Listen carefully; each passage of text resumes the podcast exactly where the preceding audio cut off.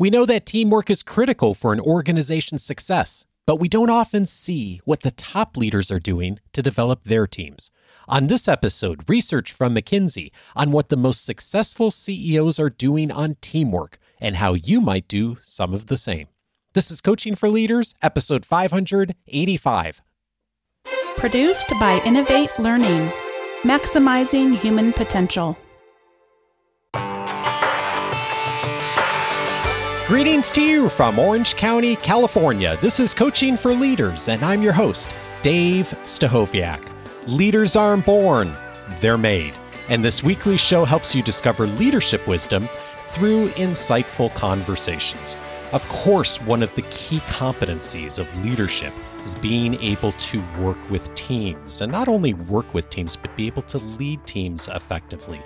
Teamwork and team building is on the mind of most leaders, and yet it is something that is very complex. Many of us struggle with it, and many of us have not received a lot of training on how to do it well. Today, I'm so glad to welcome a guest expert who has really looked at this in great detail with his colleagues on what some of the top leaders are doing effectively in so many areas, particularly on teamwork and how we can learn from them and be able to apply some of those lessons. I'm so pleased to introduce to you Scott Keller. Scott is a senior partner in McKinsey's Southern California office. He co-leads the firm's global CEO Excellence service and is the author of 6 books, including the bestseller Beyond Performance. Scott spent his early consulting years working on business strategy and operational topics until his life was turned upside down when his second child was born with profound special needs. After taking time off to attend to his family, Scott returned to McKinsey with the desire to bring the best of psychology, social science, and the study of human potential in the workplace. He is the co-founder of Digital Divide Data and one of a few 100 people in history known to have traveled to every country in the world. His most recent book, written with Carolyn Dewar and Vikram Malhotra, is titled CEO Excellence, the 6 mindsets that distinguish the best leaders from the rest. Scott, what a pleasure to have you on the show. Well, hey, a joy to be here, Dave. Thanks for having me. We have to have a conversation someday of you traveling the world. I'd love to know what you learned. And maybe there's some insights here as far as teamwork too. But speaking of going around the world and seeing a lot, the section of the book that was so interesting to me was on teamwork.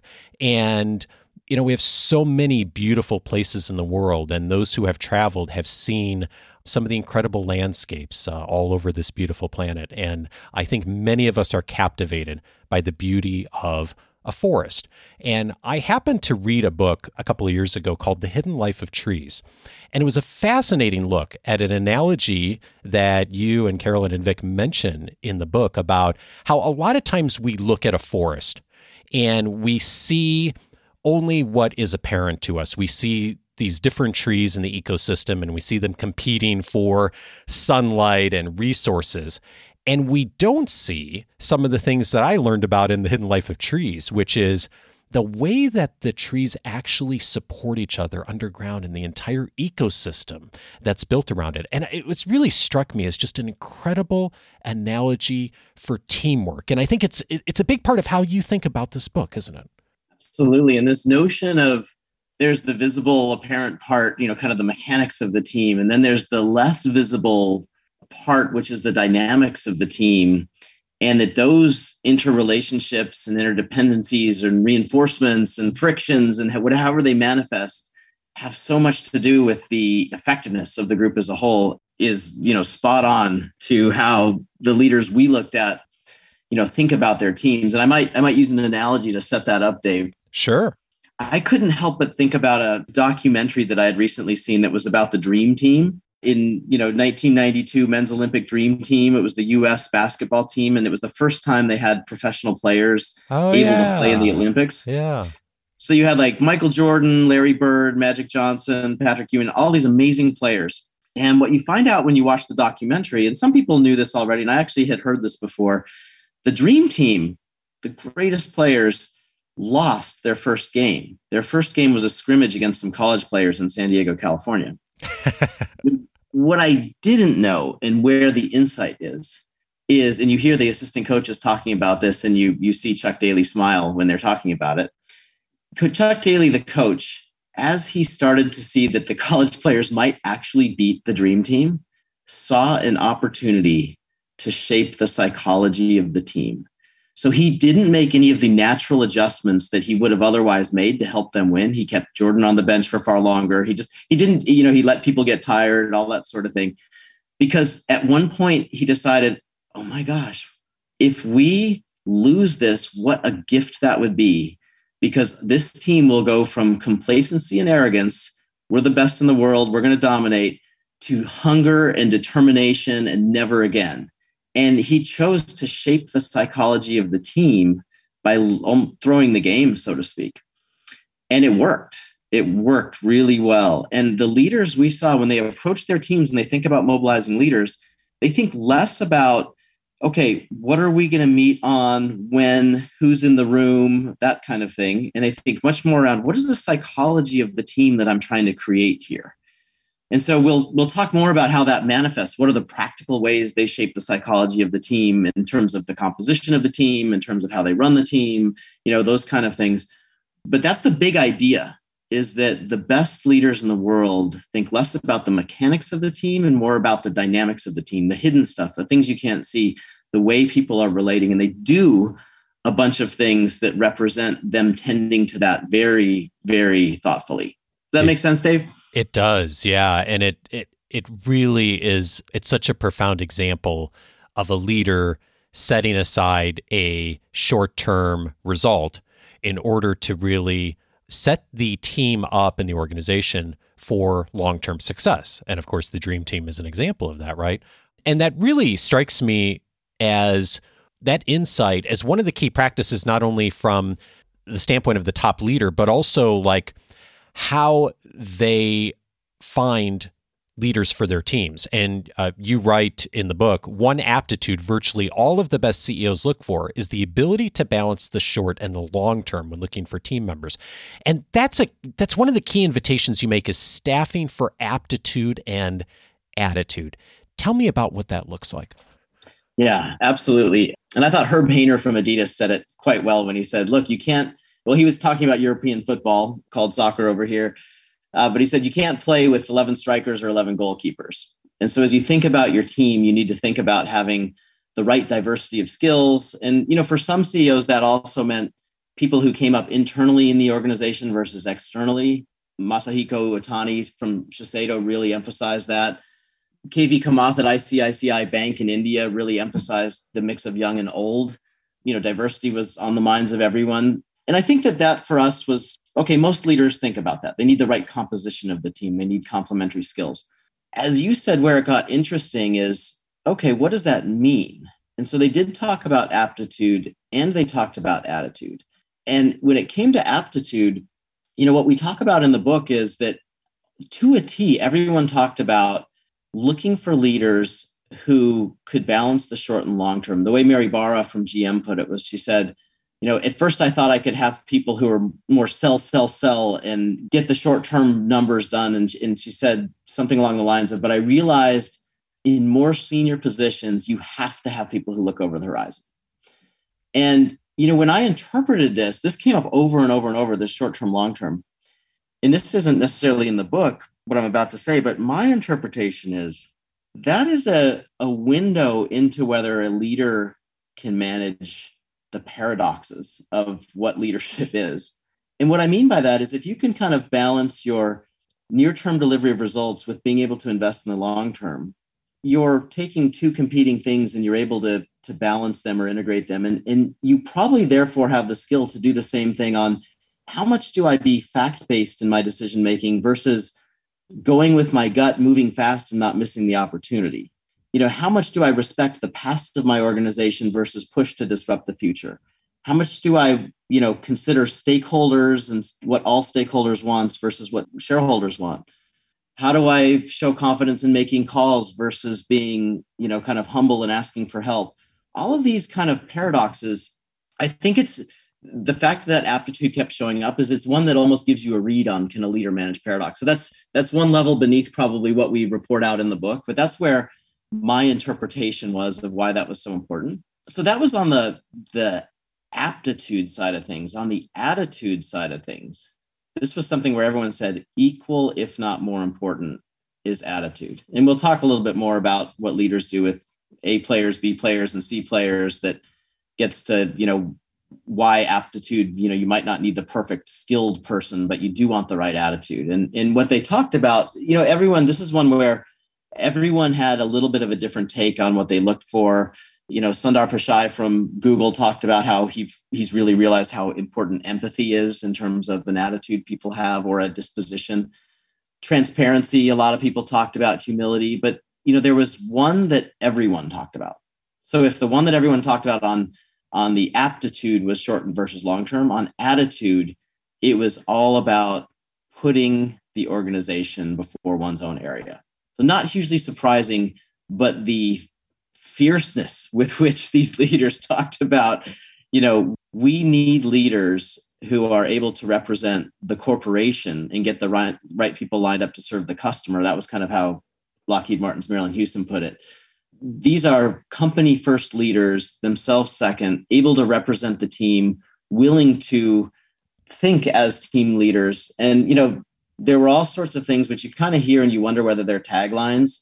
You know, one Lockheed Martin, one Sony, one Diageo, Team Caterpillar, Aon United. These are all sorts of things that leaders talked about as their teams, but they were real and they were powerful, and they each had different ways of manifesting it. One that I'll just share because I think it's great in terms of being memorable. Lilac Asher Topilsky, who ran the Discount Bank of Israel, she had this thing. She told us, she said, "You know, my team, what we decided is we're the fist."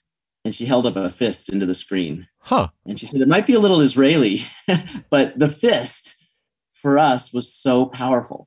And we're kind of thinking, well, what do you mean? And she essentially was shaping the psychology of her team to be a one-team team by using this metaphor, this representation of the fist. And she described it to us and she said, the fist means nothing gets between the lines and the fingers, not the unions, not the board, not anyone. We are one team solidified. And, you know, that was just an example of like, wow, she's like really made that a manifesto, if you will. And all the leaders did. I thought Jamie Dimon did a nice job tempering it, though. He said, look, being one team is not code for everyone gets along. You know, being one team means that people have the guts and the courage to stand alone if they don't think what we're doing is right for the client and the company.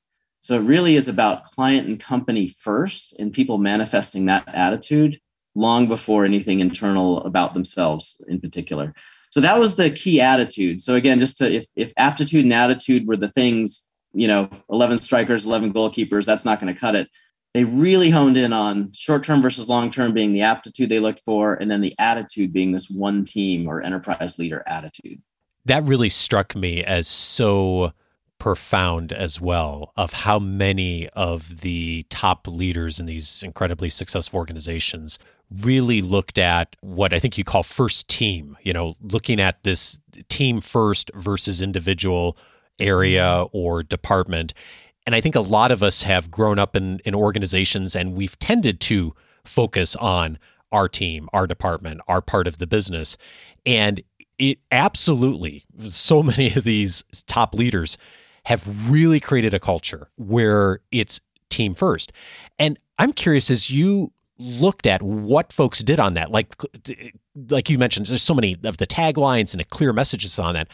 How did they shift the mindset of the top leaders on the executive team and inside the organization to move from maybe a bit of that traditional, like, you know, I'm going to think about just my own department first, to really looking at and thinking about it like the first team? Yeah, look, they all had different ways of describing it, but they were all incredibly structured in their thinking. And I'm going to share with you kind of the structure that came through. Not that anyone would have used exactly these words, but it was all there and really thoughtful and potent when they described it. And I'm actually going to describe it in a way that I think just for listeners will be more memorable. Because when I work with teams and when I work with leaders, sometimes, especially with a team in a room, sometimes I'll say to the team, hey, we'll be in the middle of a workshop, and I'll say, hey, can we get someone to stand up now, and there's a little bit of room up here in the front of the room. Can I get you to do a cartwheel? And like, people are looking like, what did he just say? What's going on? So I was like, yeah, no, I need you to do a cartwheel. And like, no one's getting up to do a cartwheel for, you know, just because Scott stood up in front of the room and asked them to do it. And so it's fair to say that their mindset is, it's not a good idea to do a cartwheel in front of my peers in the room today. And their behavior is keeping their, you know, butt in their seat, so to speak. And then I asked the question, what could I do if I genuinely needed to influence you to do a cartwheel here in this room today? And then people throw out their ideas. And it's really interesting because people can, you know, give me a reason why. Okay, it's Cartwheels for Cancer Day. And every cartwheel we do is going to be $10,000 for cancer.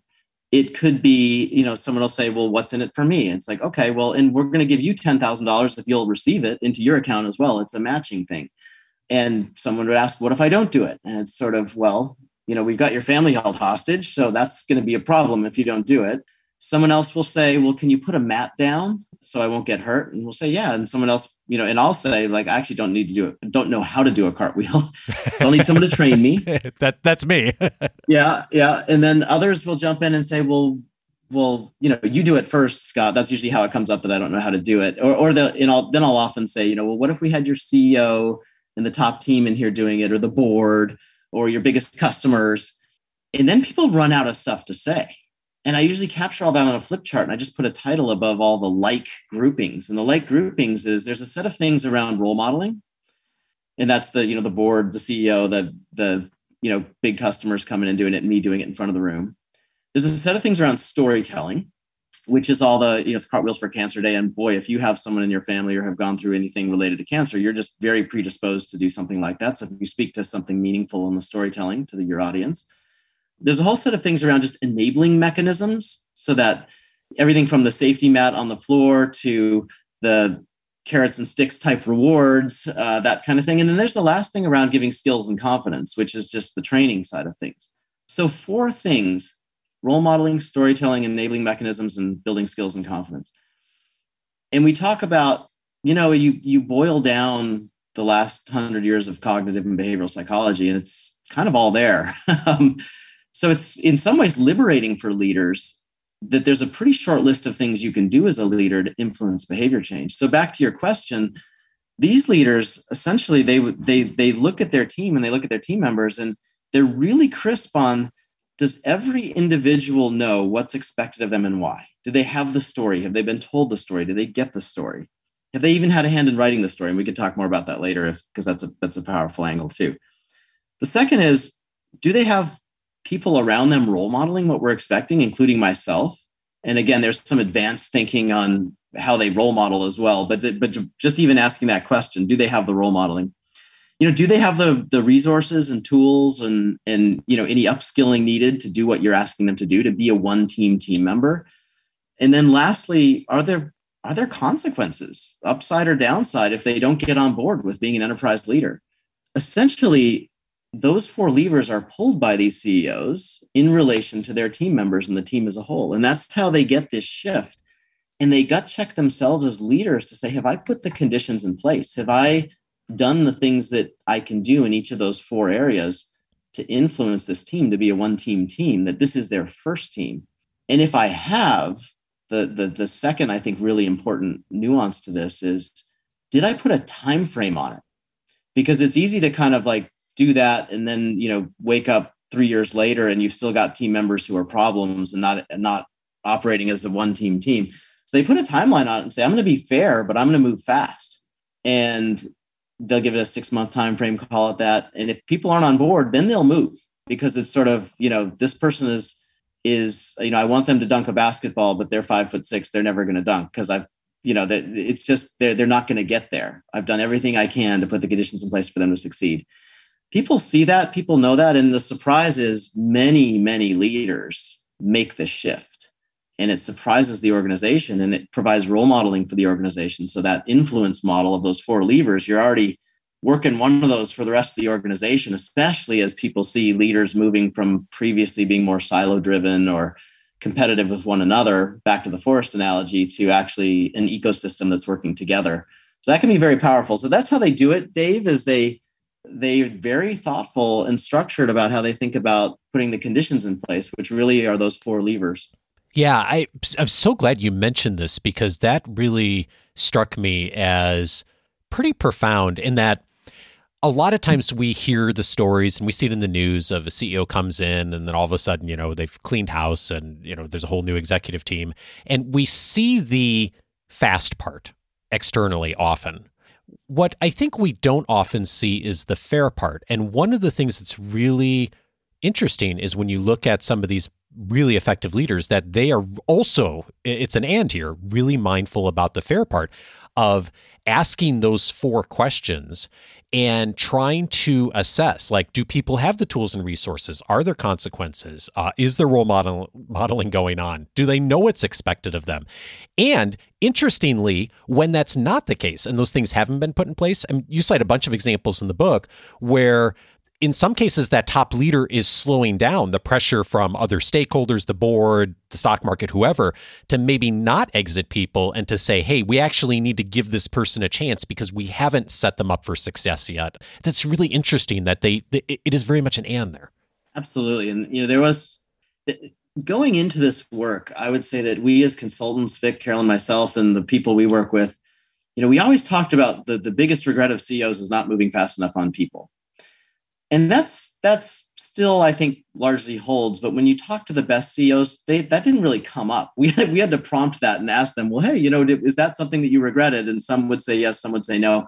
More often than not, they would focus on, when I inherited my team, my focus, yes, you need to move on C players. And if there's, you know, a bad apple from an attitude standpoint or someone who just doesn't have the aptitude, they were, you know, promoted beyond what their capability is, or they're just the wrong fit for the role, yes, you have to move on them. But that's a smaller group of people than you would imagine.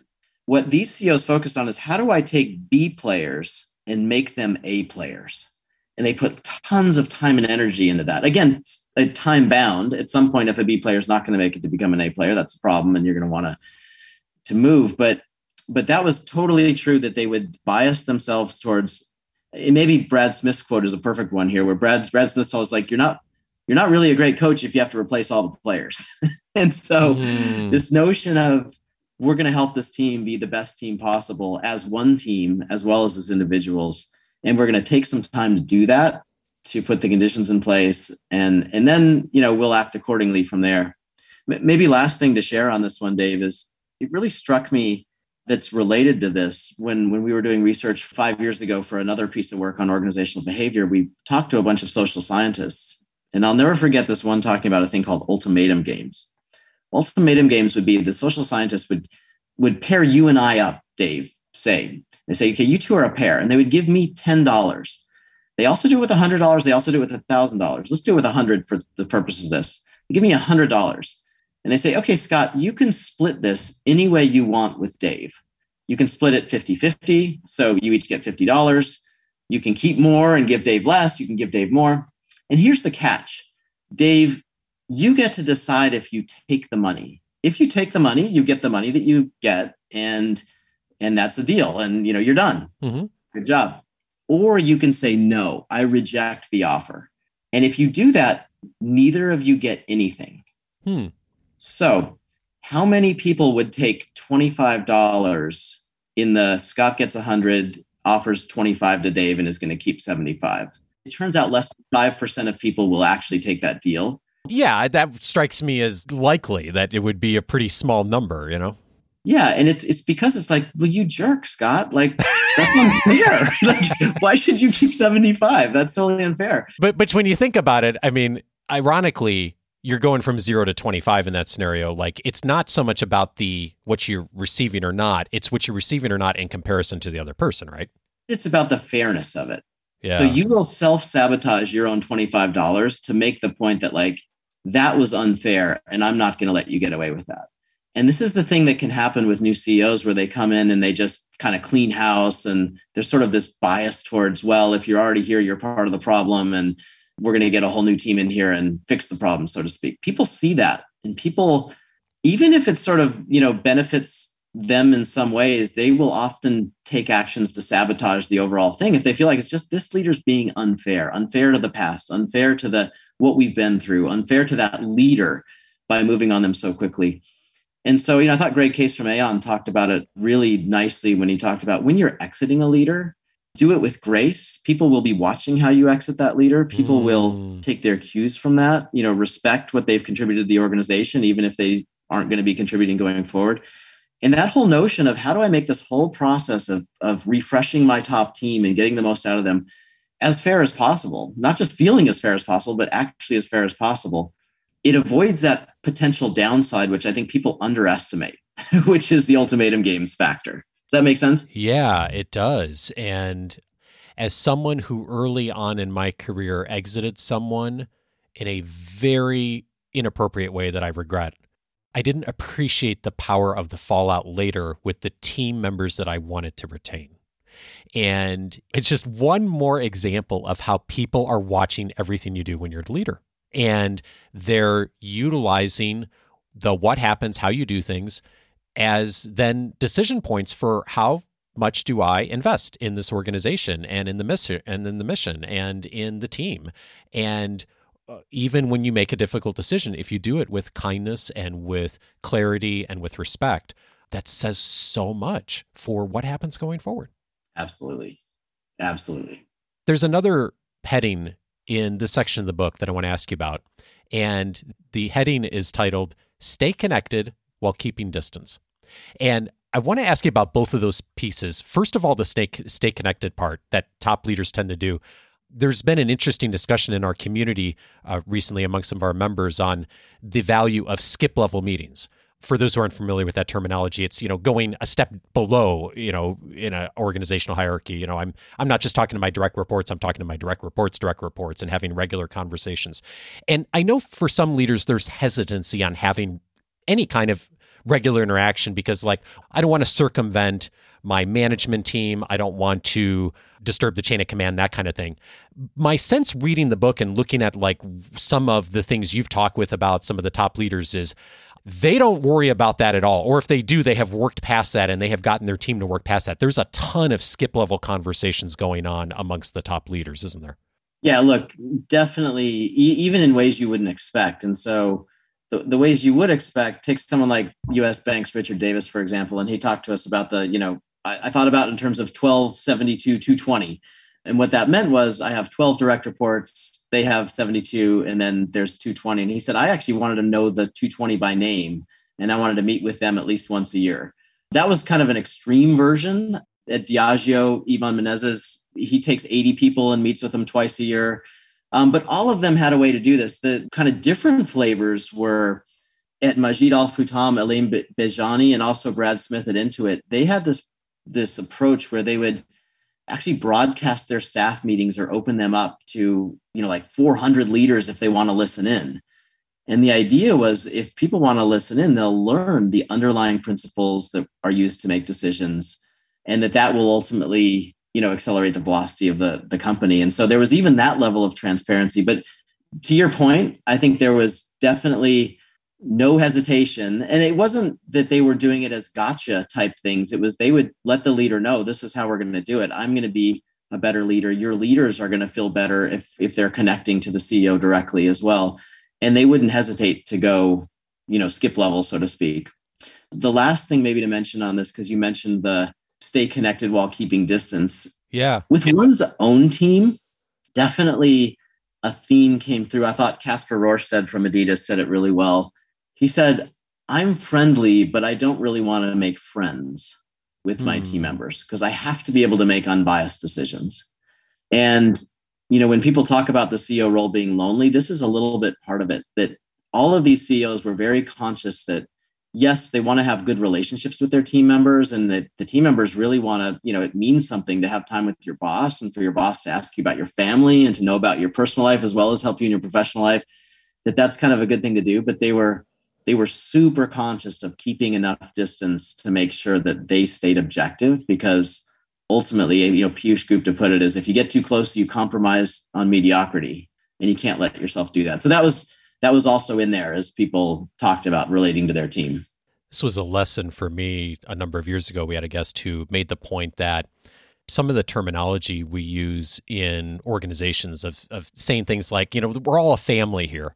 well-intended, but sometimes can be troublesome because in your family, like if something doesn't go well for a quarter, you don't exit someone out of your family, right? And there's the tendency to that language, that kind of mantra to set up a dynamic that doesn't really recognize the power differential and the reality of employee-employer relationship, that it isn't a family, you know? I mean, unless it literally is and your organization's family-run and everyone works in the business. But, you know, being really mindful of that distinction of, you know, this, you know, I want to really, there's a ton of conversation happening. There's a ton of dialogue happening at every level. And one of the things that's really interesting, like my sense was like reading through the research you've done is that many of the managers, if not all the managers in the organization, were really on board with that. Like the top leader had set up an expectations of, well, I'm going to be talking with people all throughout the organization. And people really liked and welcomed that by and large, but also to be really conscious of, no, I'm not like I'm not doing this to make friends, and it's not a family. I'm doing this because I really want to understand what's happening and help to surface communication inside the organization. And that distinction was really profound. Yeah, absolutely. And maybe one last thing I'll add on this is many of the leaders were also really thoughtful about, you know, what are the highest value creating roles in my organization. And they found in answering that question that if they said, what are the top 50 value creating or value protecting roles, and put some analytics, they would often ask their HR person or whoever it might be to put some analytics around it.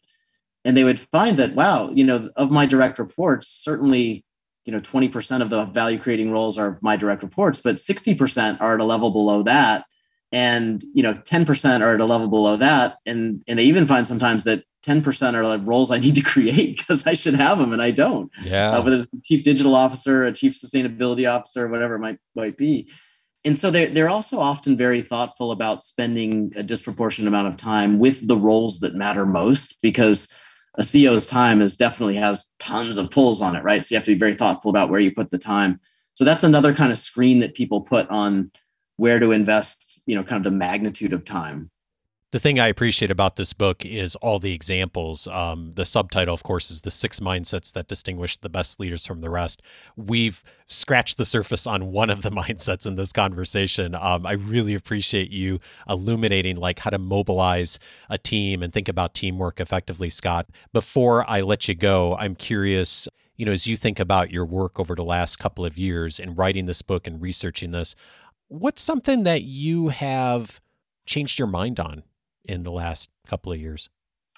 Yeah. Well, I mentioned one of them, by the way, which was that whole, you know, the move quickly on your C players and instead make the mantra, you know, think seriously about how to make your B players A players. The other one that came out of this research, it was, you know, I've written books in the past on leading change and also culture change, which are, you know, culture change is a subset of leading change. And it's always been, you know, find the critical few underlying mindsets that, if shifted, will make the biggest difference to the behavior change you need to deliver your strategy. That's kind of the nutshell answer key. And what these CEOs to a T showed me is that, you know what, that's not wrong, but as a CEO, you should take one more step and you should distill down those critical few mindsets into one idea that you drive relentlessly, that you use those four levers that we talked about before in the cartwheel example, and you drive home. And, you know, I think of the movie City Slickers, where guys having midlife crisis go to a dude ranch in Wyoming or wherever it was out west and trying to kind of figure out all their complexity in life and what it all means. And there's a scene in that where Curly, who's the old cowboy, he's looking at Mitch, who's one of the City Slickers, and Curly says, he's kind of laughing. And Mitch says, what are you laughing at? And he says, you know, you city boys, you just make things so hard. You seem so confused. And Mitch says, well, what do you mean? And he says, well, you know, Mitch, what it all comes down to is one thing. Focus on that, and everything else doesn't mean squat. He actually uses a swear word, the other S word. And Mitch says, well, what's the one thing? And Curly says, well, that's for you to find out.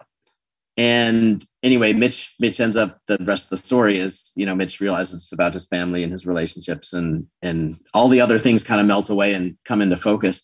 But that whole, what's the one thing?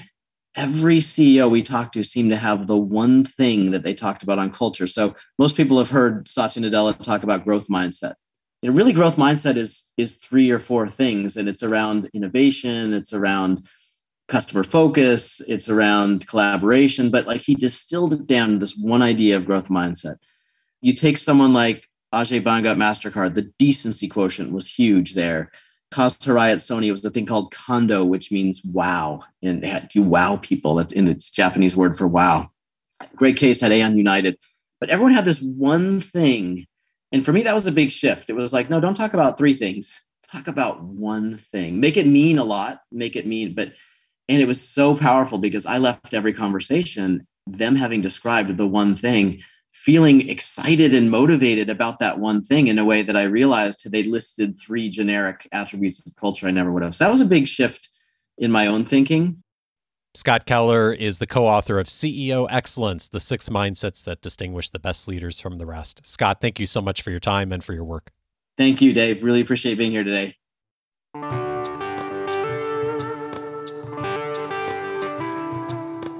Scott and his colleagues at McKinsey have identified 4 critical questions that the best CEOs ask before removing someone from a team or the organization. Scott was gracious to allow me to post those on the episode notes. They'll also be linked up in this week's weekly leadership guide. Thank you, Scott, for sharing all of your wisdom with us, and to everyone at McKinsey for all the work you've done on the research. Several related episodes, if you found this conversation helpful to you and thinking more about teamwork. Of course, teamwork is one of the categories on the website, Team Leadership. Many episodes we've aired over the years, including episode 192, How to Create Team Guidelines. Susan Gerke was my guest on that episode, a very popular episode many of our members and listeners have referenced over the years, step-by-step exactly how to set up team guidelines in your organization, especially helpful if you are inheriting a team or maybe forming a team for the first time, or maybe there's been a bunch of transition recently and it's time to do a bit of a reset.